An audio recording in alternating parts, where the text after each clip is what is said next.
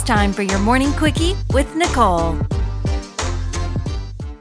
Good morning and welcome back to another morning quickie with Nicole. It is Thursday, so you know what that means. I probably got a Starbucks store for you, and that I have too. All right, so let's start with the first one.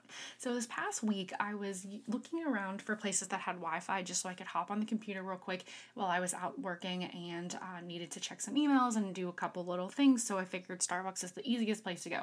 Not necessarily needing even to buy anything while I was there, just kind of needed to use their Wi Fi.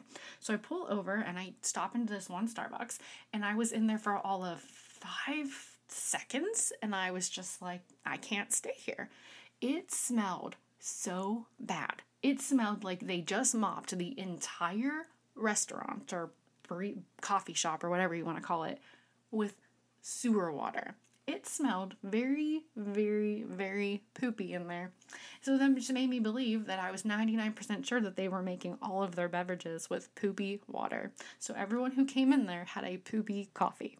That's disgusting. It, I don't know how anybody was literally sitting in there. It smelled so, so, so, so, so, so bad. So I just got back in my car and I drove another 20 minutes to find somewhere else with Wi Fi.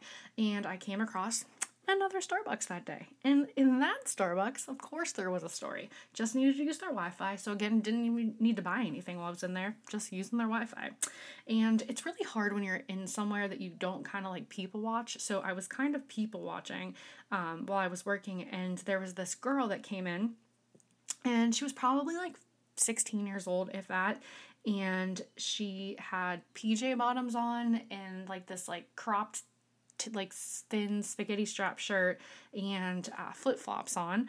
And she um, had her hair kind of like pulled up little in like a messy bun. And she sits down at a table. And then a Starbucks manager comes over and proceeds to interview her. And I was like, oh, that's all people show for interview these days?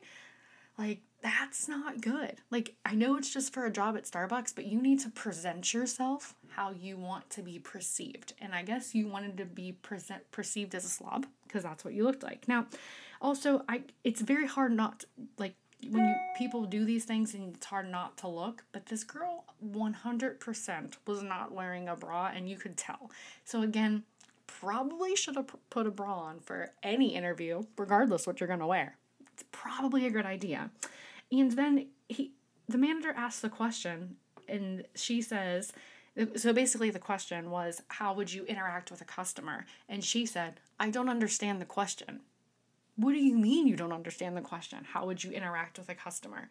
It, that's like a, literally that how would you interact with a customer it doesn't make any sense so that people is the future of today that are interviewing at starbucks and could be potentially making your drink so no wonder they screw them up because those are the people that they're clearly interviewing to come work for them well, I will say that location is not super far from me. And I in the next few weeks, I feel like I'm going to go back to that location just to see if she got hired because then that will truly tell us what kind of people the Starbucks is hiring.